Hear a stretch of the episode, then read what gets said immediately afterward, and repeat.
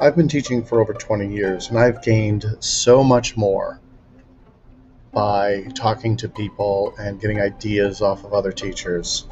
Uh, and I'm fortunate enough to work in a fantastic school that has a whole group of people that have some really great ideas.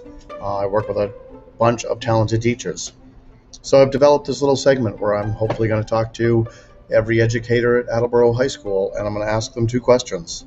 Uh, the first question is going to be How long have you been teaching? And the second question is going to be uh, At this point, what practical tip would you recommend?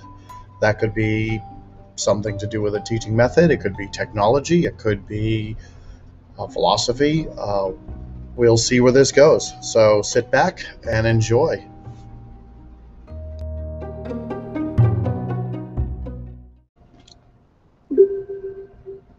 All right, and we are here with Mr. Amaral. Uh, Mr. Amaral, I have but two questions for you. Question one How long have you been in education? I've been teaching for 24 years.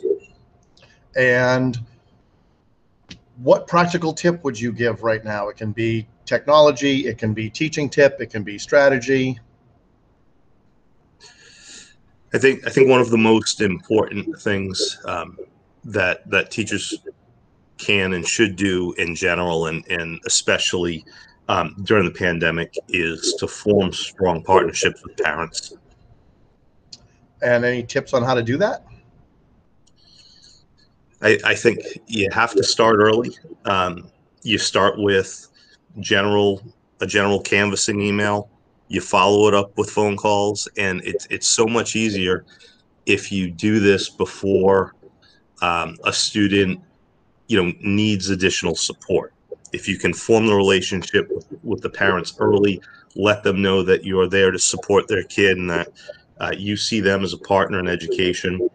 It, it's just so much easier if a student falls behind or is failing or is becoming a behavior problem uh, and you need support. It's not the first time they've heard from you. All right. So uh, email parents early and often, follow up with a phone call. All sounds like great advice. Uh, thank you, Mr. Amaral, for your time. Thank you.